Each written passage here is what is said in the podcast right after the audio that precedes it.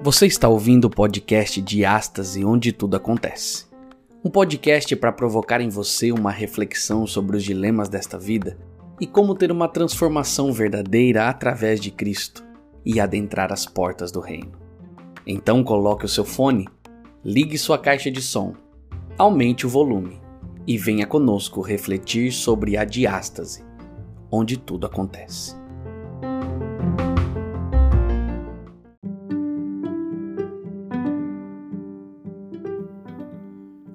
Olá, meu querido amigo, seja bem-vindo ao podcast Diástase, onde tudo acontece. Nós estamos aqui numa jornada nova da lição da Escola Sabatina e o tema dessa semana é Por que testemunhar? Quero convidar você para que antes corra lá no seu Instagram e siga-nos nas redes sociais. Você vai digitar lá diastase.podcast e você vai acompanhar as imagens que nós vamos postando no decorrer da semana e que tem que ver com a lição. E aí, do jeito que a gente for lançando, né, da forma que a gente for lançando os podcasts, você já fica por dentro e pode interagir conosco lá no nosso Instagram, diastase.podcast. Tá bom? Muito bem, a lição vai começar, ela foi feita pelo pastor Mark Finley e ele até escreveu algo interessante no início da, da, da lição, que é fazendo amigos para Deus e a alegria de participar de sua missão. Ele fala que alguns anos, em uma reunião que ele teve, essas reuniões ministeriais, um amigo disse: missão é primeira, primariamente obra de Deus. Ele emprega todos os recursos do céu para salvar nosso planeta. Nosso trabalho é cooperar alegremente com ele e sua obra de salvar os perdidos. É... Nesse momento, o pastor Mark Philly diz que um fardo foi retirado dos seus ombros. Então ele disse: Não era o meu trabalho salvar o mundo. Esse trabalho de salvar é um trabalho de Deus. Minha responsabilidade então é cooperar com ele no que ele está fazendo. Né? Agostinho disse assim: Senhor, fomos feitos para ti, nosso coração jamais encontrará descanso até que o encontre em ti. Então, o pastor Mark Finley, ele, como foi evangelista por muitos e muitos anos, ele agora vai conversar conosco nesta lição qual é a forma que nós podemos, na nossa vida, é, evangelizar ou testemunhar para as pessoas de fora. Talvez pessoas que é, não conhecem a verdade como nós conhecemos. E ele vai nessa primeira lição falar do porquê que nós devemos testemunhar. Não é? Ele vai é, é, mostrar em cada dia uma do, um dos porquês é, para nossa vida faz sentido o testemunho. O verso base, né? O verso base que nós vamos ler aqui está no primeira, na primeira carta a Timóteo, capítulo 2, o verso 3 e o 4, que diz assim: Isto é bom e aceitável diante de Deus, nosso Salvador, o qual deseja que todos os homens sejam salvos e cheguem ao pleno conhecimento da verdade. Então, o desejo de Deus já fica claro nesse texto que é de que todas as pessoas em todos os lugares respondam ao seu amor, aceitem sua graça, sejam transformados pelo Espírito e salvas para o reino. Então, é, é, aqui nós precisamos já entender de cara que o, o, o que Deus quer para cada um de nós é salvação. Para quantos? Para todos. Todos nós somos eleitos. Quando Cristo morre na cruz, e o véu se rasga, a salvação, a graça, ela agora ela é, é, estendida a todos. O santuário já não fazia mais sentido. O povo de Israel não era mais o povo é, escolhido, o único povo. Não, agora todo mundo seria, fazia parte dessa, dessa salvação, dessa graça e dessa transformação do Espírito para que entrem no reino então. é, o interesse, o maior interesse de Deus é a nossa salvação. E aí nós percebemos que o amor de Deus ele é ilimitado, a misericórdia de Deus é incomensurável, sua compaixão é infindável, seu perdão inesgotável e o seu poder é infinito. E ele, com tudo isso, quer que o que, o, o que, que aconteça com o ser humano? O que, que ele quer? Que o ser humano seja salvo, chegue ao pleno conhecimento da verdade, para que sejam salvos. É, testemunhar é, diz é, respeito a Jesus. Trata-se de do que ele fez para nos salvar. Ele muda a nossa vida. Não é? Ele ele nos dá cor, ele nos dá oportunidade, não é? E ao compartilharmos essa comunhão com Jesus, nós participamos, né, da sua alegria ao ver essas pessoas então redimidas e transformadas pela graça e pelo amor de Deus. Então, a maior missão que Deus nos deu foi de levar pessoas ao conhecimento. Deus quer que as pessoas cheguem ao conhecimento através de nós, que nós fôssemos homens e mulheres que levassem pessoas cada vez mais aos pés de Deus. É, e Deus ele oferece é, oportunidades para nós e para todas as pessoas diariamente né? E de todos os lugares. Para quê? Para que eles o conheçam. Ele ali vai mover corações mediante Espírito Santo. Ele vai se revelar na complexidade da natureza, ali no mundo natural.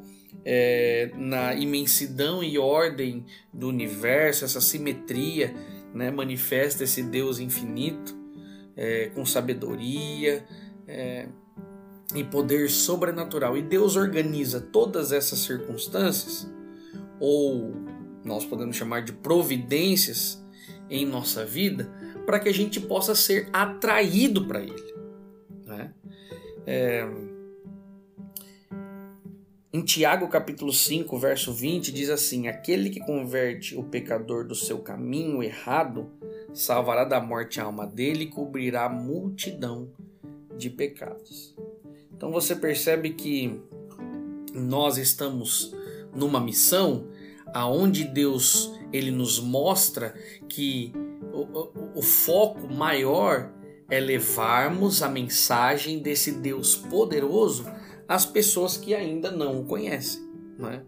e que ele converte né, esse pecador, né, aquele que é instrumento para é, converter esse pecador do caminho errado, salvará da morte a alma dele e vai cobrir uma multidão de pecados. Em Romanos 10, 13 diz: Todo aquele que invocar o nome do Senhor será salvo.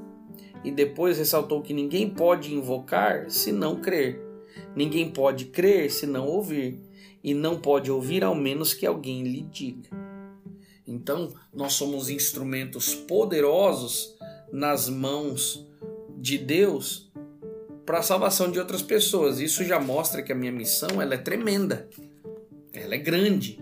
É, não foi confiada a anjos para que testemunhassem, muito pelo contrário, foi confiado a mim. Né? É, e a vida é uma expressão viva do que o pecado é capaz de fazer com o ser humano. Se você olhar para a situação, é, eu tenho certeza que em alguns momentos pessoas viram para você e perguntam: Olá, como, como está seu dia? E às vezes a gente não para mesmo para dizer como está o nosso dia. Às vezes a gente só fala: Não, tá tudo bem. E a gente tá com um milhão de problemas. Agora, interessante é que você já parou para pensar se alguém chegasse para Deus e dissesse assim: Senhor, como vai o seu dia? E a gente pudesse ouvir Possivelmente poderia ser assim a resposta de Deus.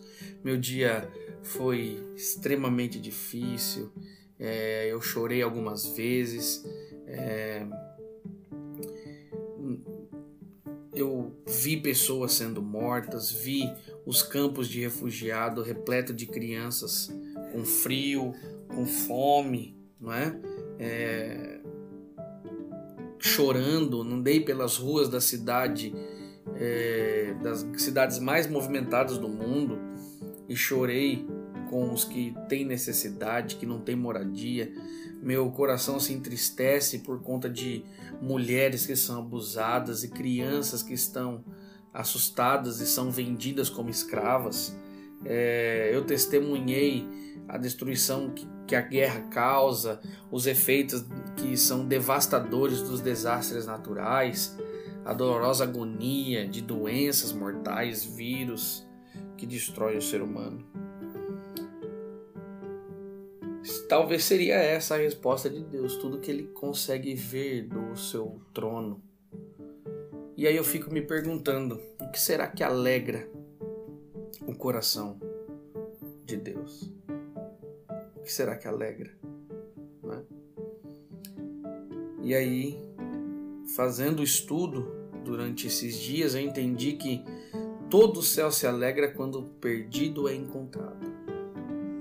Mesmo no mundo cheio de doenças, desastres, morte, nós podemos trazer alegria ao coração de Deus ao compartilharmos as boas novas da salvação. Uma das maiores motivações para levar o amor de Cristo é saber que testemunhar traz alegria ao Senhor.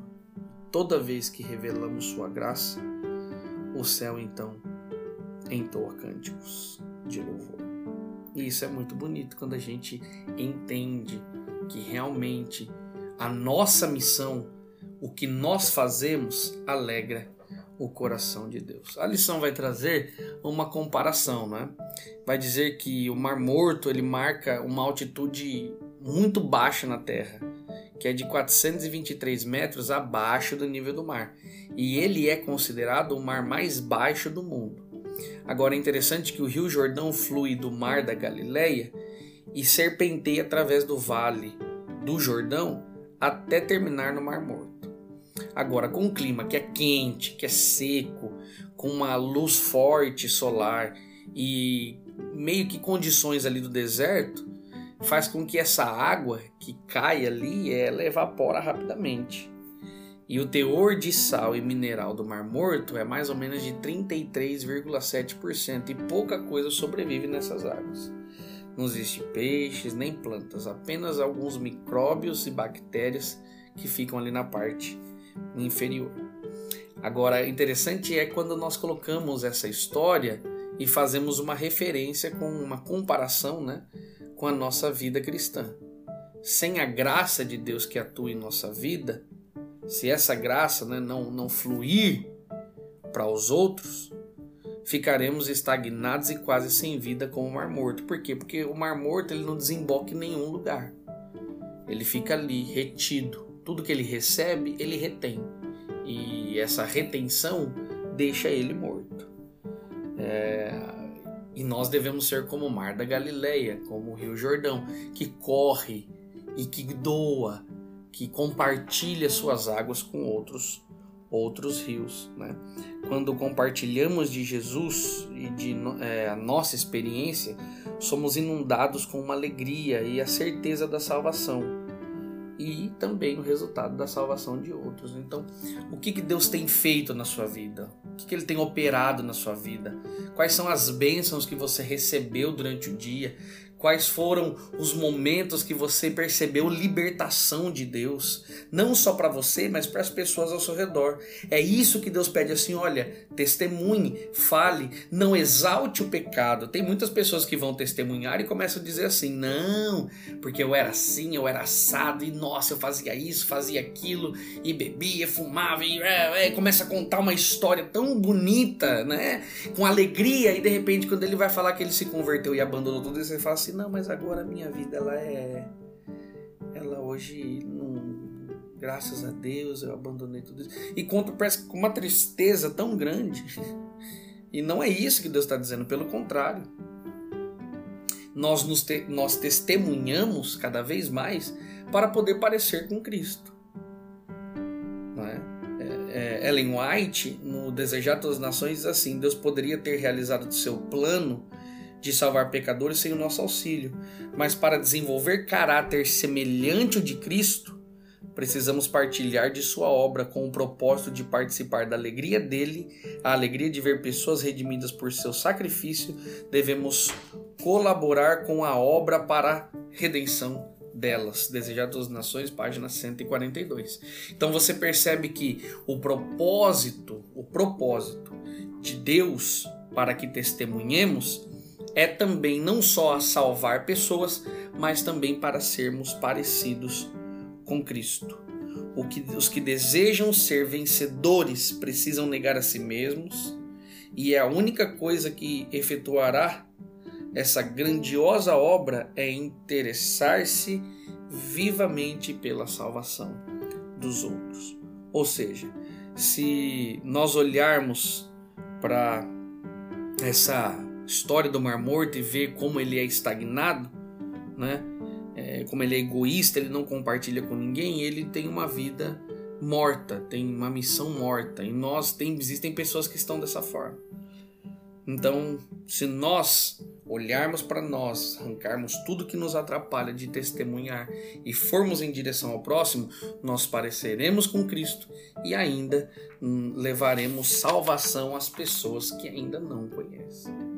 Agora, essa lealdade a Cristo, ela requer compromisso de fazer sua vontade, exige obediência aos seus mandamentos, que resulta em um coração que pulsa com o de Cristo na salvação dos perdidos e coloca como prioridade o que ele prioriza.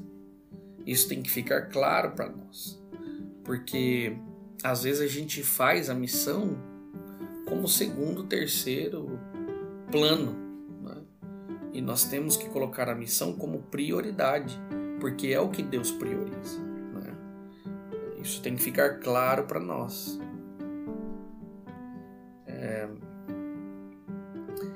Existem ocasiões em que uma profecia no Antigo Testamento tem mais de uma aplicação, por exemplo.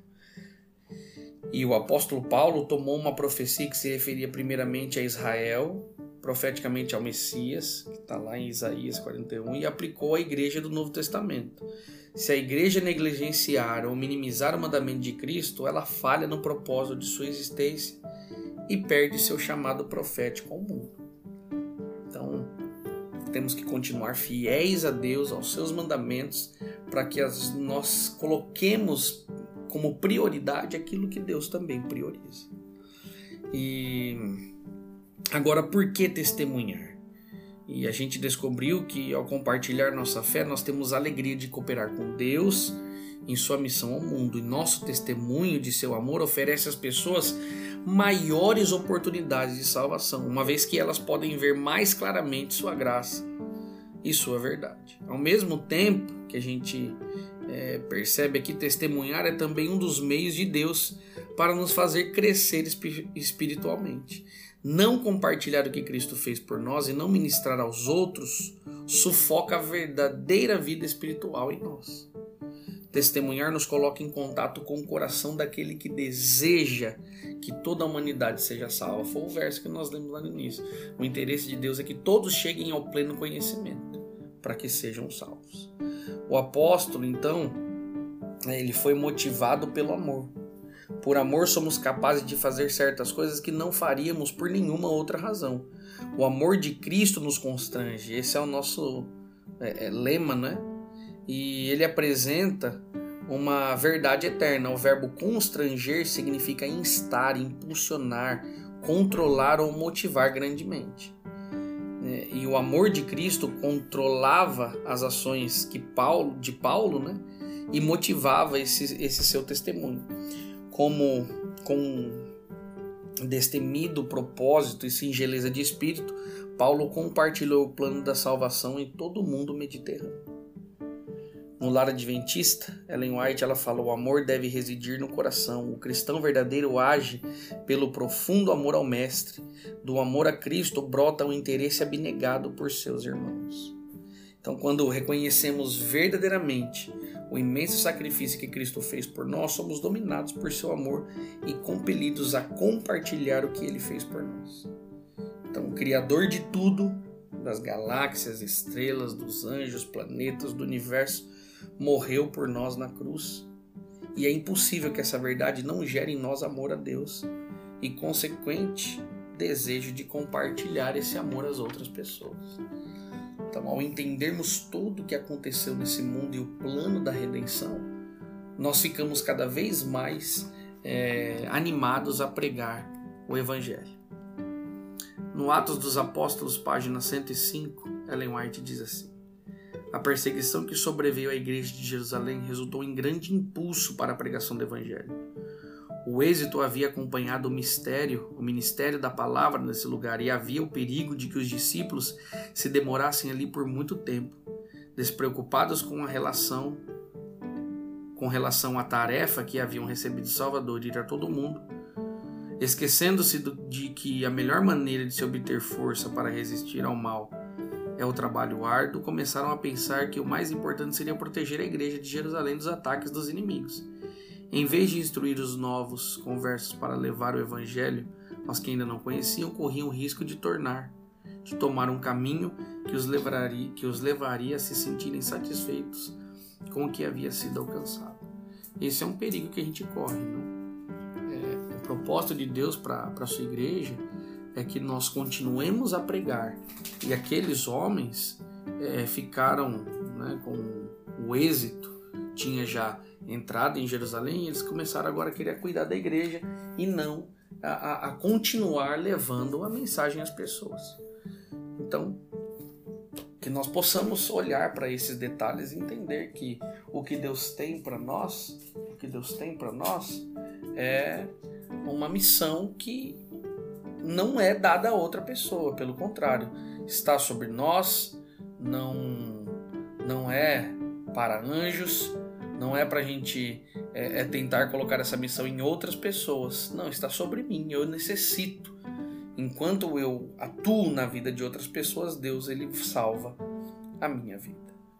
Que legal nós entendermos que testemunho, o testemunho faz parte da caminhada cristã, porque enquanto eu testemunho, eu me pareço com Jesus. Que você e eu possamos né, tomar uma decisão durante essa semana de, ou já ter escolhido durante essa semana, contar mais as bênçãos do que Deus fez e pararmos de reclamar tanto mas olharmos para os milagres que Ele opera, o dia que Ele nos dá, o ar que Ele nos dá, a casa que Ele nos deu, tudo que Ele nos dá deliberadamente, que possamos testemunhar que nós não merecemos isso, mas Deus nos dá porque Ele nos ama. Que Deus te abençoe. Você ouviu aí o podcast Diástase, não esquece de ir lá no Instagram, colocar diástase.podcast para seguir a gente e ficar por dentro de todos os novos episódios que vão surgindo. Grande abraço, que Deus o abençoe e nós nos vemos no próximo episódio.